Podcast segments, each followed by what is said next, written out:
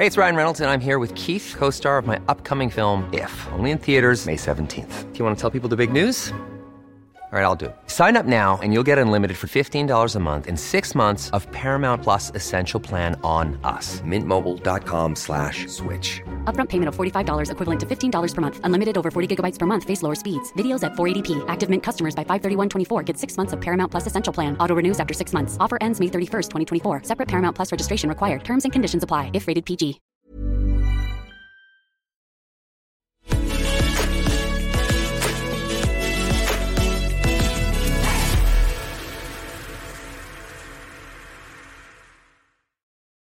Hello, hello, hello.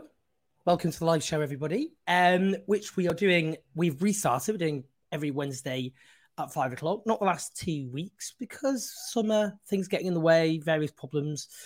It's a tricky time. Obviously, the glorious weather as well. Absolutely blessed with that. Although we are actually having a very nice day today, which is a shame because obviously we had the show today. So I'm going to try and try and get some. I hope you also it's sunny where you are because that is essentially the end of the summer. Um, what we're going to talk about today is the latest descent into the sewer by our ruling party, the Conservative Party. Now, they are in a desperate, desperate state. Their polling is calamitous. Uh, we'll talk about that later after I've spoken to my two guests. Now, the, the, what, what, what they're doing, the Tories, quite clearly, in terms of their zealous and bigoted and increasingly deranged focus on migrants and refugees, and an onslaught against our human rights collectively, I should say, is it's a sign of desperation. Um, an age-old, I suppose, uh, tactic by uh, administrations, governments, regimes in desperate uh, circumstances is to deploy fear, to uh, deflect growing popular anger away from powerful targets to vulnerable minorities who are scapegoated for the ills um, in society. Now, the Tories have deliberately stoked up a particular panic about the arrival of migrants and refugees on small boats. Um, now, this is interesting because we have fewer asylum claims than the beginning of the century, uh, but more people arriving on small boats because of the closure of safe and legal routes. The Tories have really put themselves in a terrible situation, I would say. I'm not sure, you know, as master strategists, which in the past they have been, that power's clearly waned because what they've done is deli- they've deliberately inflamed the idea of the small boats.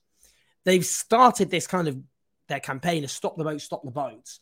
That's not going to happen in no way under this government. Doesn't matter what they're going to do. These small boats are always going to arrive. So, what they've done is inflame a problem they are, or, or, or inflame the idea of a problem, inflame the idea of a crisis, which they're not able to themselves solve.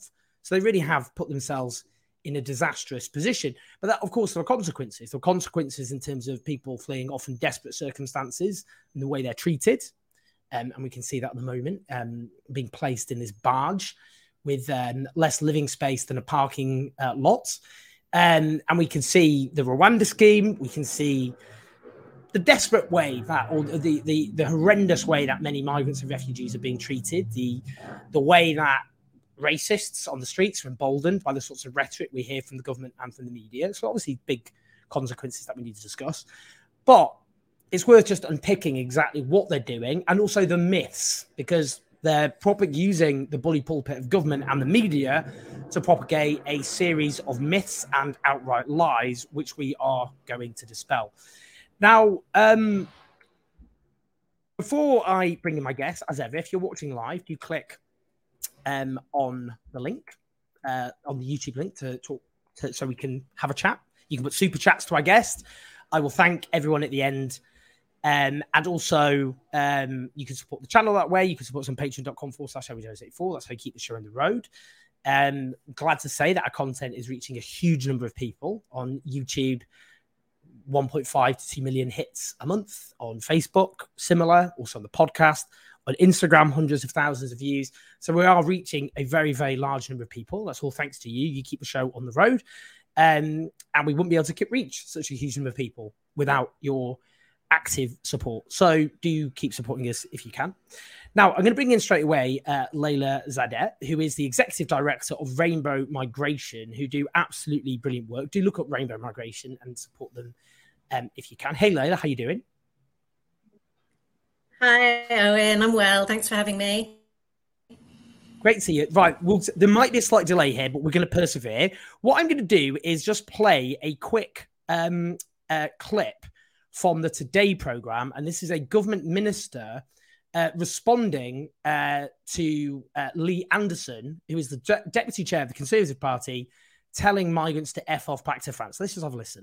You're being careful with your language this morning. The Conservative Deputy Chairman Lee Anderson has said to the Daily Express of these migrants, if they don't like barges, then they should F off back to France.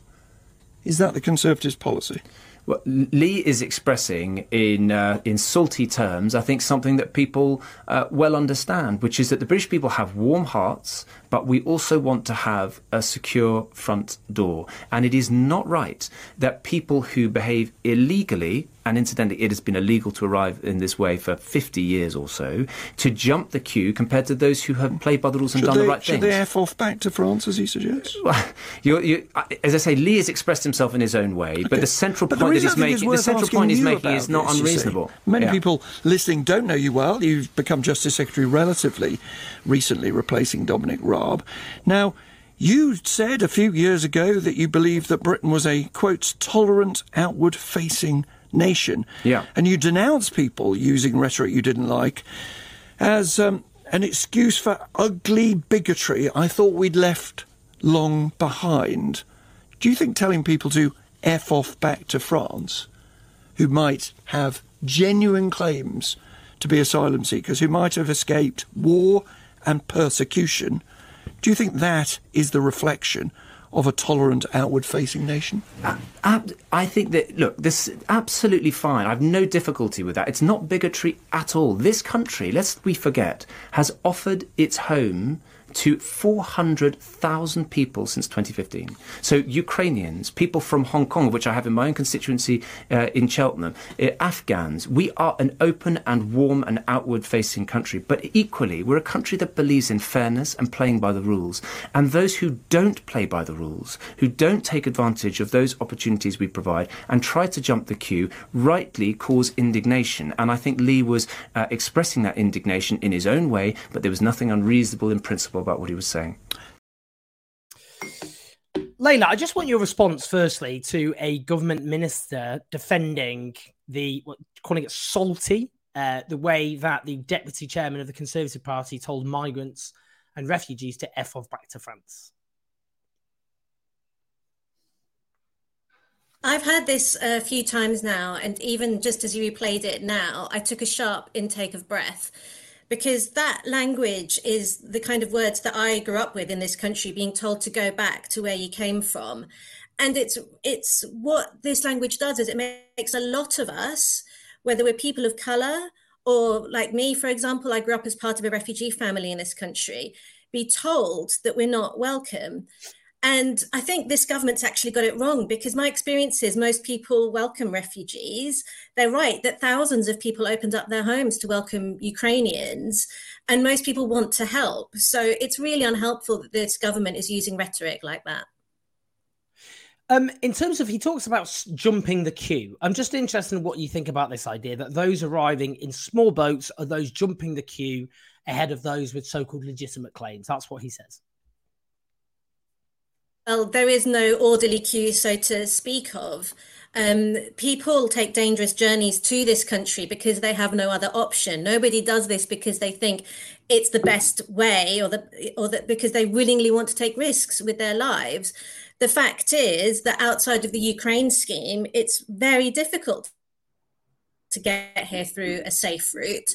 And the reason why people are taking boats is because successive governments have made it harder and harder to get to the UK.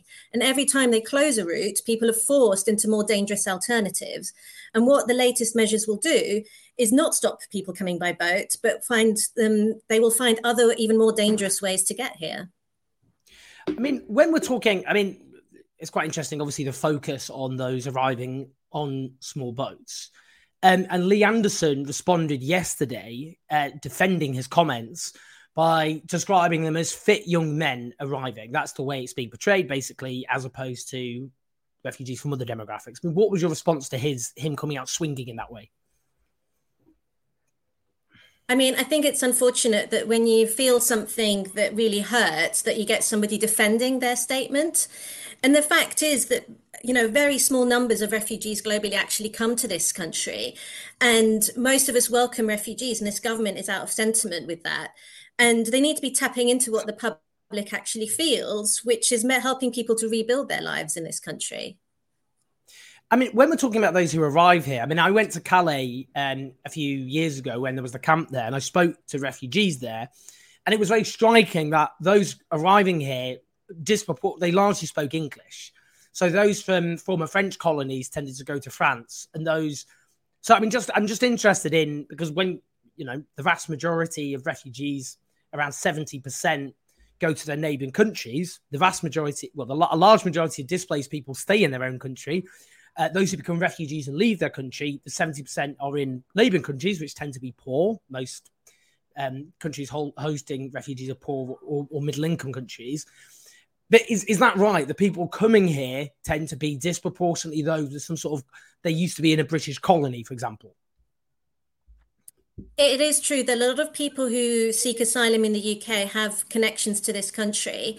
I can give the example of my own family. My mum and dad were here as students, and then they went back to Iran when they, you know, finished their studies, and it was time for them to go back. They they there they faced persecution there, and they had to leave for their own safety. And the UK was the obvious place for them to come. They already spoke English. They knew the systems here. They had friends here. My dad had a brother here. So it is true that there's a lot of historical connections. And we work at Rainbow Migration with LGBTQI plus people who are seeking asylum. And certainly a lot of people that we work with do come from Commonwealth countries where they have had laws imposed by the former British colonial power that criminalizes same sex relations. Um, which is very interesting. Um, maybe. Oh, is that that's a hold on one second? I think it was a slight echo there. Um, yeah, I mean, it's, it's, very interesting you mentioned that because so many of these former colonies, African elsewhere, have Victorian era um, um, homophobic pieces of legislation imposed by the British um, Empire, and then people are fleeing that homophobia to um, the, the former colonizers, I suppose. I'm just interested as well. I mean, the Rwanda. So just talking about Rwanda at the moment, the focus on on um, deporting people of any background and circumstance. It's very interesting because the polling suggests that if you ask people, regardless of circumstance, regardless of what persecution you've suffered from, should there be a blanket deportation to Rwanda? There isn't public support for that, is there? But I'm just interested in what you think about this idea of Rwanda, that whole so-called scheme being used as a deterrence. That's the that's the argument being used by its defenders. Well, I think the Rwanda scheme or the latest touted plan about sending people to Ascension Island really go against our human values of being kind and compassionate. And just imagine that you've gone somewhere, in this case to the UK, frightened for your life, and all you want to do is build a future for yourself where you have hope and where you can be safe, only to be told you're going to be sent to somewhere thousands of miles away that you've never heard of. It's not right for anyone at all. And for LGBT plus people, it's particularly scary because even on the Foreign Office website, it does recognize that there are risks to LGBT plus people in Rwanda. And yet we've raised this with the government, but they are determined to press ahead regardless. Uh, can I ask you just a couple of other questions? Can I ask you just can you give some examples of stories of the sorts of refugees that you work with and the sorts of experiences that they've had? Yeah, we worked with one person called Adams, who's a bisexual man from Ghana. Um, he and his partner were caught together in, in Ghana and he fled to the UK. He actually came here on a, on a valid visa in his case. Um, but when he got here, he found out that his partner had been killed. His asylum claim was rejected because the government didn't believe that he was bisexual. With our support, we managed to get him his leave to remain here eventually, and he's now rebuilding his life. But he's still coming over not overcoming not only the trauma that he went through in his country of origin, but the fact that in this country he was locked away, he was put inside a detention center, and he's still reliving the damage that that did that during that time when his freedom was take away, taken from him and he was locked up. Just finally, what what can people do? I mean, people might be hearing these, you know, I think just from a general political perspective, it's clear the Conservatives feel they're in a desperate place politically and electorally. they they're throwing everything at this because they think they can mobilize their base um, on the issue of fear about migrants and, and refugees. What's your kind of suggestion for people who are kind of feeling frustrated? What can people do? Um, you know, I know there are people who taken in my, my brother taking in Ukrainian refugees. So you, you, mentioned those examples, but there is a scheme there in place. But what's the sorts of general things people you're asking people to do? I would encourage people to write to their MPs of any political party because they are there to represent us and they do listen. You might remember when this when the scheme came in in 2015 to help settle refugees from the Syria region in this country. That was in response to widespread popular support. So, people who support refugees, we all need to make our voices louder and clearer and better known to our representatives in Parliament. Uh, and I am from Rainbow Migration, so I would also suggest that people can sign up to our mailing list where we do um, tell people when there are particular campaign actions that they can take. Great stuff. I really, really appreciate it, by the way, Leila, just uh, you joining us and, and talking about it. Um, and huge support for everything Rainbow Migration is doing. I hope people look them up and support you in in in lots of in, in, in any way they can. But really, really appreciate you joining us. Thank you so much. Thank you. Great stuff there from Leila. It's so important that we support people on the front line who are doing everything they can to support refugees and migrants. Leila herself from a refugee background, as she says. Now, um, we're going to talk more about, um, in terms of the legal perspective, on um, what the government are doing um, in terms of government uh, refugees and migrants, but also the European Court of Human Rights, which they're talking about leaving. Let's bring in Jun Pang from Liberty, the human rights organization who do brilliant work defending people's civil rights, um, which are obviously under attack by the Conservative um, government. Um, Jun, great to speak to you. How are you doing? I'm good, thanks so much. Thanks so much for having me on. It's a big honour. So yeah, we can see you know Tories could campaign to leave European Human Rights Treaty if Rwanda flights blocked. Firstly, I mean, just just explain kind of quickly what you know, as best you can. When we talk about this treaty, what are we talking about? What are the rights it enshrines? Where did it come from? How did we end up signing up to it? Absolutely. So the European Convention on Human Rights uh, was actually is a decades old human rights instrument that was um, it's actually originated from an idea of Winston Churchill, and it was drafted in large part by British lawyers after World War II to prevent the atrocities that were committed from ever happening again. And it's the key human rights instrument of uh, what's called the Council of Europe. Um, importantly, the Council of Europe is different to the European Union, and um, it basically enshrines uh, all of the protections that we take for granted every day, whether it's our right to freedom of expression, right to privacy, um, right to religious freedom, all of these things um, enshrines that in the UK and protects all of us. And so it's incredibly staggering, really, and reckless and desperate to see the government trying to um, suggest that it would rip up um, these fundamental rights for what are essentially cheap political points. So, I mean, they're talking about the Rwanda scheme. What what's happened legally with Rwanda in terms of the, as people may know, this agreement with Rwanda, which is ruled by a regime which doesn't abide by human rights, um, to uh, have a blanket deportation of everyone who arrives by small boats to Rwanda. Just to, just to explain, what's the kind of legal position as things stand with that whole scheme? Yeah, absolutely. So the Rwanda scheme um, being, you know, as cruel and fundamentally unworkable as it is, I think first really um, attracted kind of government anger and ire, um, especially when essentially the European Court of Human Rights, which is in charge of enforcing the European Convention on Human Rights, again, separate to the EU, um, issued what is called an interim order to stop the first Rwanda flights from happening um, because essentially it would have caused irreversible harm um, to people who would have been scheduled to be on that flight. Um, and many people may remember that that was quite a dramatic moment, and it was a combination of legal advocacy and direct action that ended up ensuring that no one was on that first flight to Rwanda. Um, and most recently, the Court of Appeal has um, vindicated the uh, campaigners who fought against that, who are fighting against that plan, obviously it, it continues, um, in asserting that Rwanda is not a safe country um, to remove people to because of human rights abuses that might happen to people um, there. And um, the government has decided to appeal that judgment. And so I think that the Supreme Court will be um, considering it later in the fall.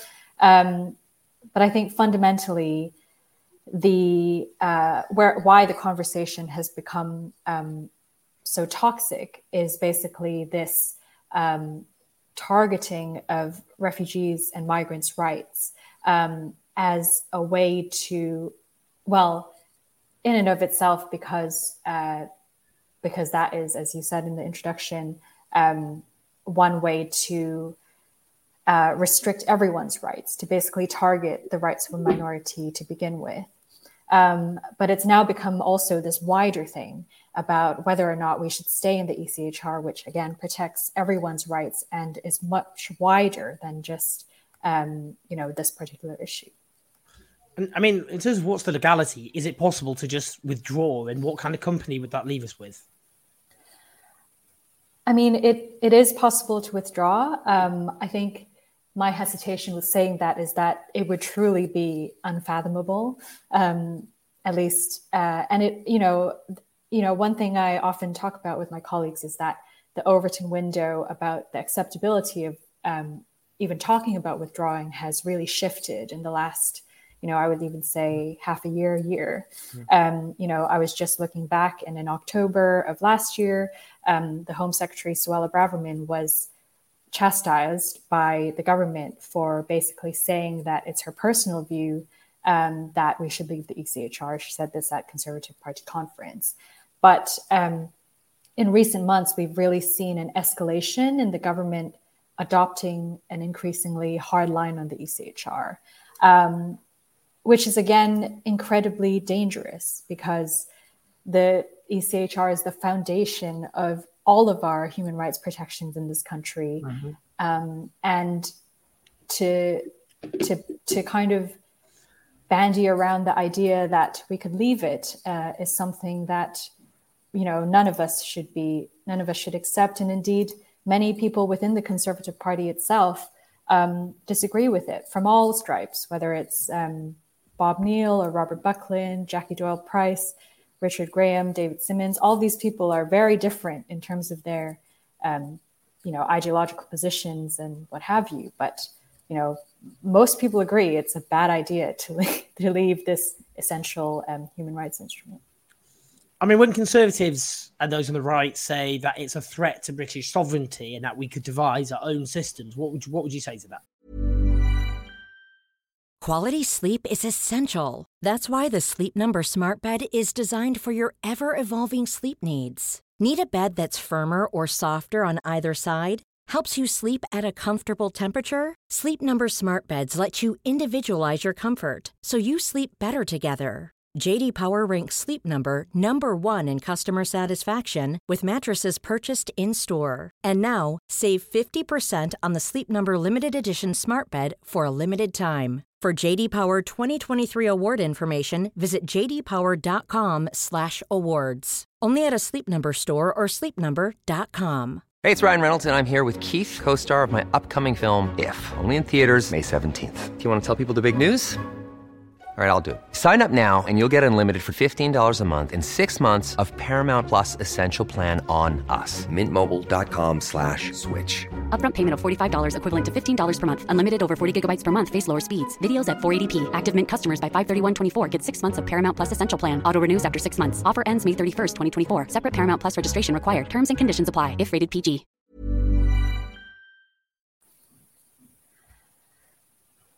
Well, I think the first thing I would say is that, um, again, to kind of harken back to the history of the ECHR being a fundamentally British invention, that we actually had a massive role to play in designing it and being an architect of it.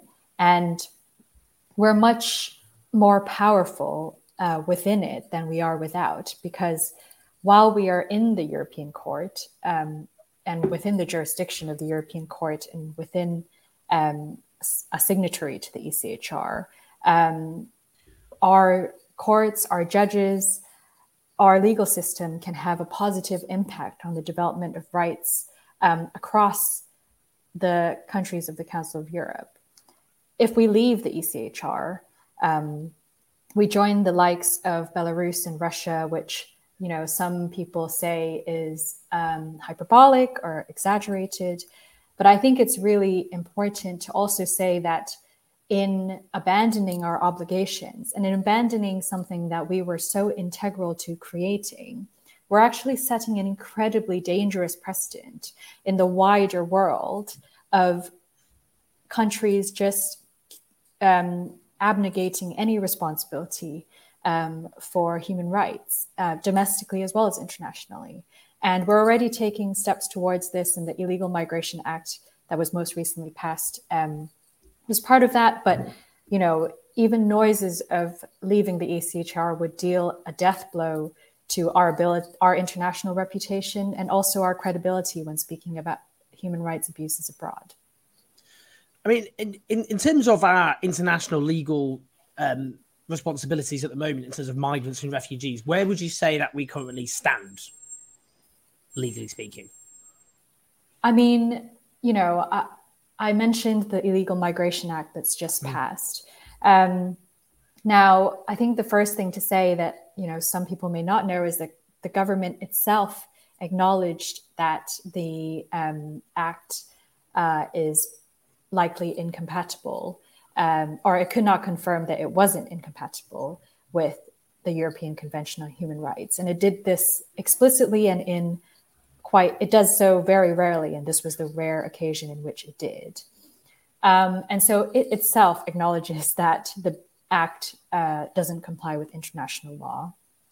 Um, the UN uh, UNHCR, so the UN High Commissioner on Refugees in charge of refugee policy internationally, have said that the act effectively extinguishes the right to asylum um, in the UK, apart from for a very small number of people.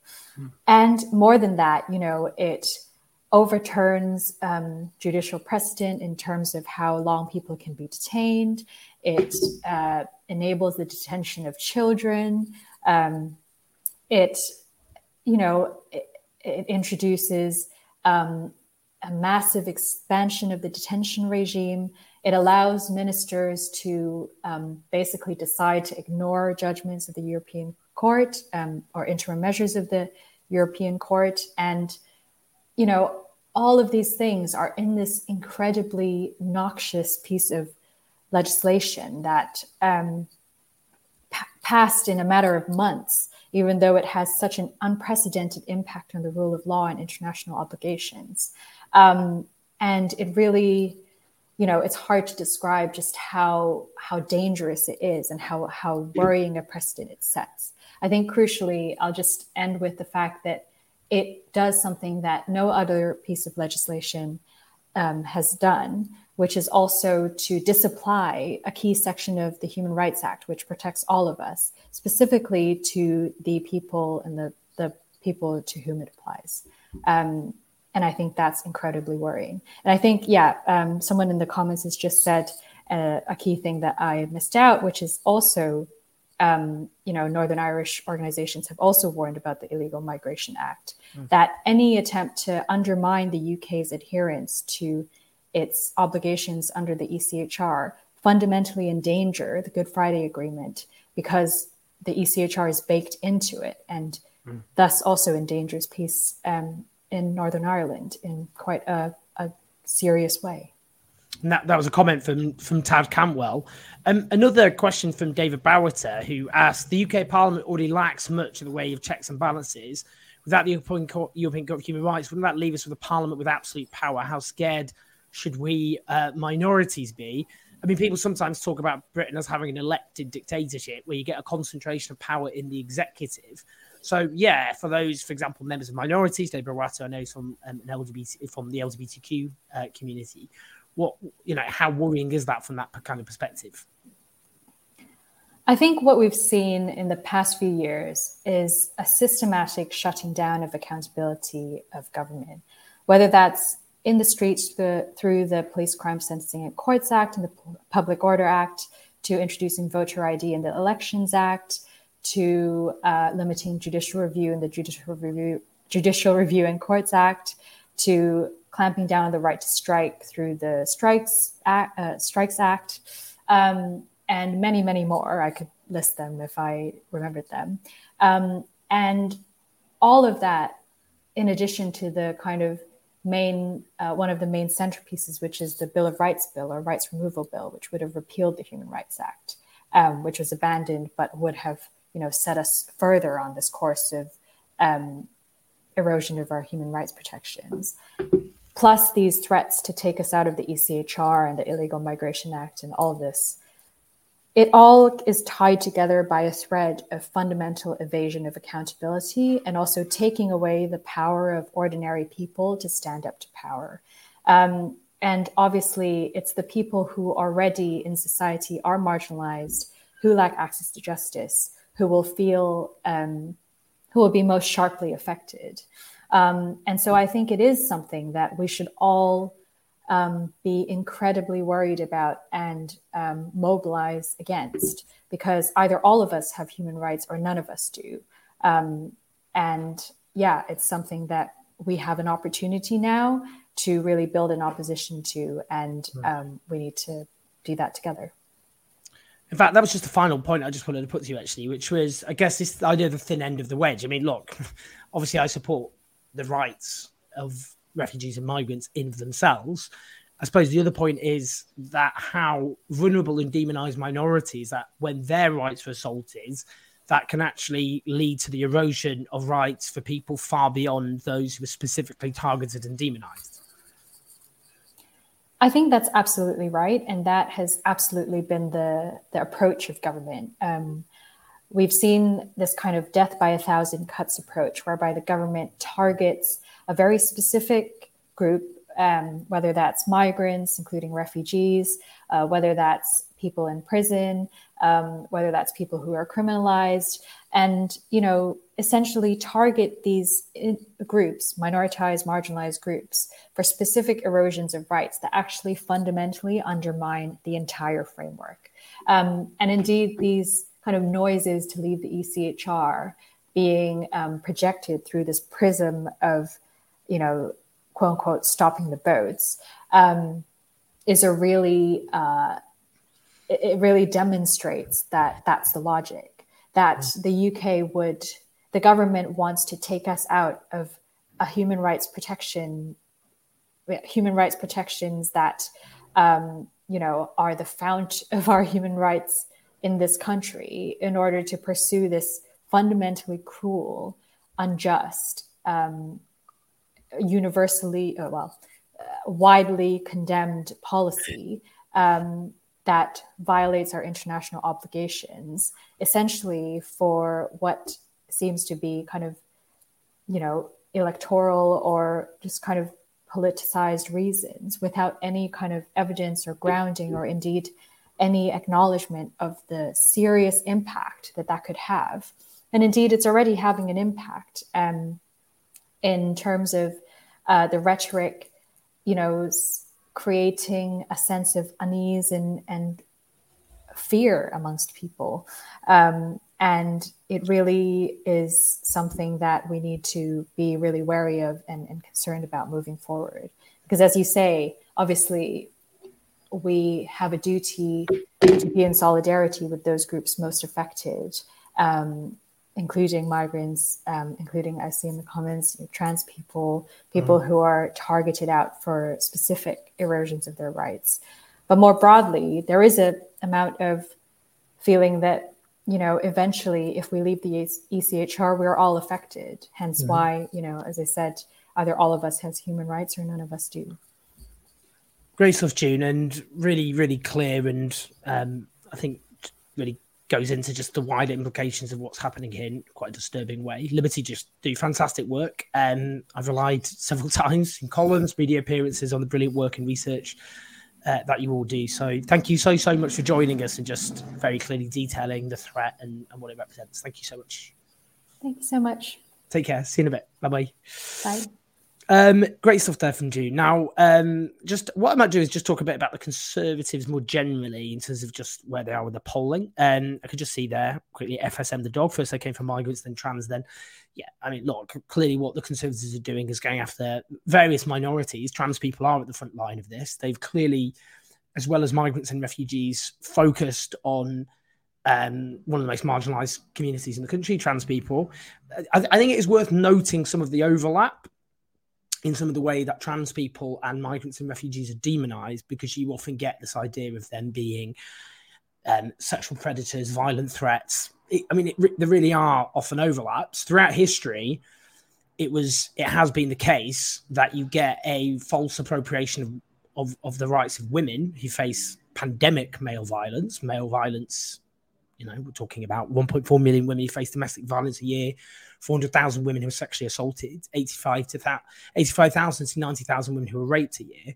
Um, and we've seen how campaigns against migrants and refugees, and we've seen some of these protests recently, a few months ago, um, focused on the idea of, um, and this was also how um, black people in the American South were targeted. This is for the rhetoric of the KKK, um, to use the very real crisis of male violence against women and girls to focus on, for example, refugees and migrants, and or black people in the US South. And that's also happening with trans people. You can just see some of the connections there. And I think it is worth um, stating that. Um, what I am going to do now is just actually just talk about the conservative. Oh, sorry, I should say into the other comments. Thank you everyone for the birthday wishes. Yes, I did turn 23 yesterday. I'm 39. Um, I, I know some of you hilariously saying happy 40th birthday. You've got a year until you can 40. Though. Oh, what happened? It's funny as you get older, like certain cliches, like life's too short, then you realize, oh, it is pretty short actually. I mean, it's just odd. I, mean, I remember hearing people when they were 40 going like, wow, you know, like it feels like I was only 25 yesterday. It doesn't seem that long ago that I was 25, is all I'm saying. Um, and I remember just the idea of being 40 in my head is just cemented as like those are old people. Anyway, you don't need to hear that. Um, it's funny as well because I, I spent years people patronizing me about my, oh, he's so young, how young, you know, in order to not listen to what I was saying. Um, and now, particularly, you talk about anti-trans people, they're all going middle-aged Owen Jones, middle-aged Owen Jones. I didn't get the bit in the middle. I was too young and now I'm too old. What happened at the middle bit? Well, I was just the right age. Anyway, um, it's not that interesting, is it? I just thought I'd just share it with you. Let's just look at this. So, Channel 4 did a report on the polling um, situation uh, facing the Conservative Party, which is pretty bad. So let's just have a listen. Well, it says that the Conservatives at the moment are facing a bit of a catastrophe. So this is polling given exclusively to Channel 4 News by pollsters at Find Out Now and Electoral Calculus. And it was conducted between the 31st of July and the 4th of August last Friday. So it takes into consideration all the noise and publicity about ULEZ and North Sea drilling and all things, by the way, that the Conservatives, there was a feeling that they were hoping to capitalise on.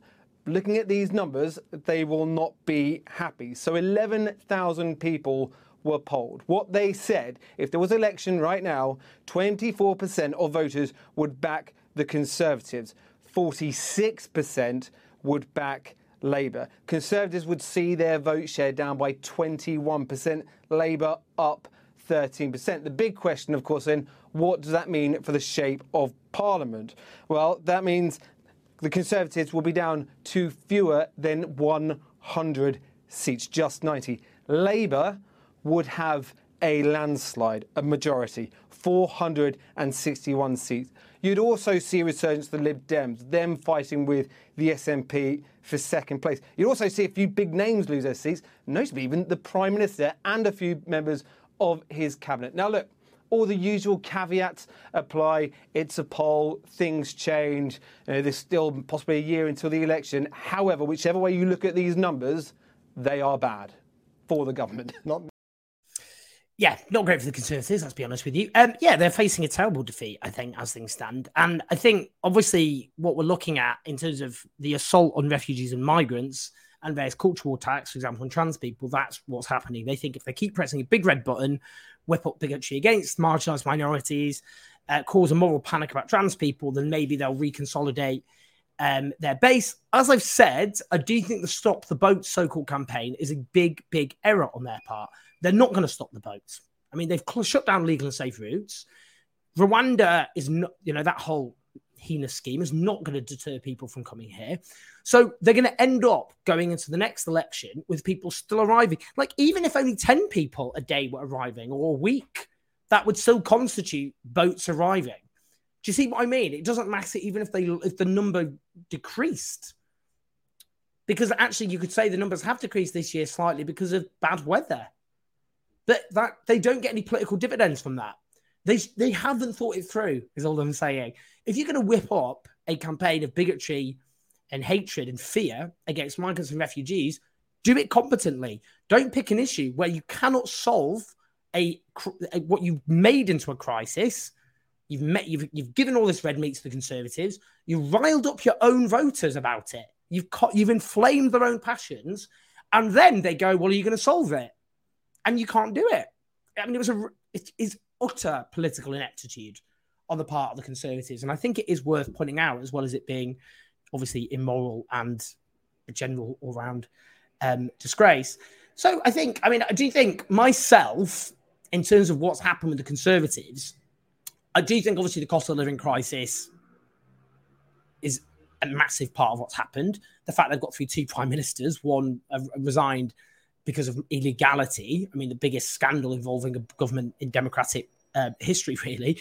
But I do think, for me, I think history will judge that the moment that the Conservatives really couldn't claw things back because a large section of the electorate decided at that moment it doesn't matter what you do. It doesn't matter what you promise us. We've made up our mind and we're going to kick you out. Was the Liz Truss experiment? I mean, what happened there is the Conservatives got rid of Boris Johnson when they were only actually seven points behind in polling, which was recoverable. And if they were going to commit regicide, then they should have had somebody lined up who had popular appeal. Instead, what they did is put someone there who supports economic policies hard right libertarian policies, which about 5% of the electorate support, slashing taxes on the rich, basically, big tax giveaways uh, to already extremely rich people during a cost of living crisis, um, who was a terrible political communicator and just a terrible politician. And what happened then when that caused an economic crisis? So you, you, they offered a series of policies which were terrible because people rejected them. So they were unpopular policies we're going to hand loads of tax uh, free tax giveaways to the rich. And the consequence of that was to send mortgages going up and to cause an economic crisis. That's the moment when people just decided, we've had enough. We're getting rid of you. It doesn't matter what you do. And I think that's the problem Rishi Sunak faces. You know, that's what happened with Black uh, um, Wednesday under um, John Major and Norman Lamont just at that point, people just decided it doesn't matter what you do. So, you know, my view on that, as you probably know, is the Conservatives are going to lose the election almost certainly by default, and Labour are going to win, not on their own merits, because um, Labour aren't offering a inspiring alternative, clearly, uh, or a clear vision whatsoever for the country. But I think it's very clear that that that was the end for them. They will claw back some of their polling. I think that's very likely because a lot of the, uh, well, sorry, a significant amount of the um, Labour lead is down to Tories going, uh, Tory voters, people who voted Tory in 2019 going to don't know. Also, I've seen polls with Reform on 10%, Reform are not on 10%. So a significant number of those are going to go back to the Conservatives, I would say. But I just think the Tories are too, way too behind now at this point in the electoral cycle I mean, it's said that an election's penciled in for November. Um, I just don't see how it's plausible how the Conservatives could win a majority. Bear in mind now, they, they don't really have other um, uh, political, they don't have coalition partners. Uh, uh, Kieran Buckley says Labour might win the next election, but they will do nothing. Then we're likely to be back under the 20 plus years of Tories. We just can't win. Hold on. My cat, Kia, has a obsession with eating sellotape. I need to stop him doing that because of the work. Once he got hospitalised, one second, he's here. Kia, come on. Here, boss. Come on.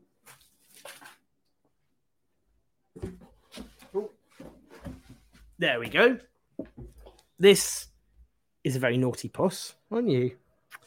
Um, yeah, he wants he um no, no, no.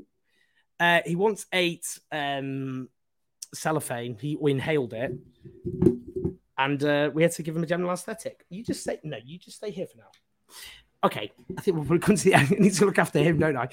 Um, thanks everyone for joining and we will keep doing these um, as well as our daily videos. I have been away a lot recently. I've been in Germany and stuff, so we've done fewer videos. But you can see at the moment I'm trying to make up for it. I've been doing like two videos a day, um, so we will keep doing that. Uh, thank you everyone for joining. Thanks for saying happy birthday. Very sweet of you. Oh, hello. Um, and we're going to be doing some uh, interviews as well. Um, which we've got lined up and approaching some very interesting people off the back of suggestions, which people got on patreon.com for social for. We've already started planning now. We've submitted our applications for Labour Party conference. We're doing a video there, as we always do, and for Conservative Party conference, which I am actually very much looking forward to. Uh, I don't know if you saw our, uh, our video at Conservative Party conference last year. Um, always has a lot of fans. Uh, hopefully, this year won't be any different. I'm sure we'll have even more fun. Um, because this, you know, the election is now approaching. The Conservatives are in an increasingly desperate state. So it'll be very interesting to talk then.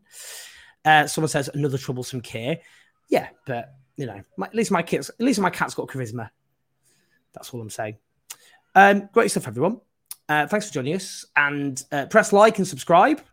Um, and we've also got our podcast. This will go on the podcast. If you're listening to the podcast, hello, you are valued and loved. Um, great. All right, everyone, take care. Oh, so, what the hell am I doing? I've not said good. Sorry, I just got a very angry message there.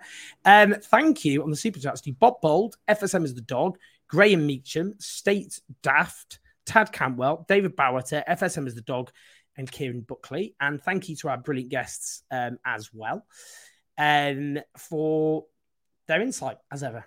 And do support uh, both of those organizations. They do great stuff. All right, lots of love. Speak soon. Take care. Bye.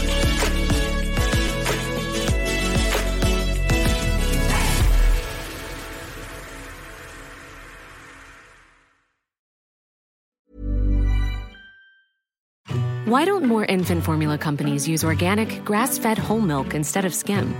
Why don't more infant formula companies use the latest breast milk science? Why don't more infant formula companies run their own clinical trials? Why don't more infant formula companies use more of the proteins found in breast milk? Why don't more infant formula companies have their own factories instead of outsourcing their manufacturing? We wondered the same thing. So we made ByHeart, a better formula for formula. Learn more at byheart.com.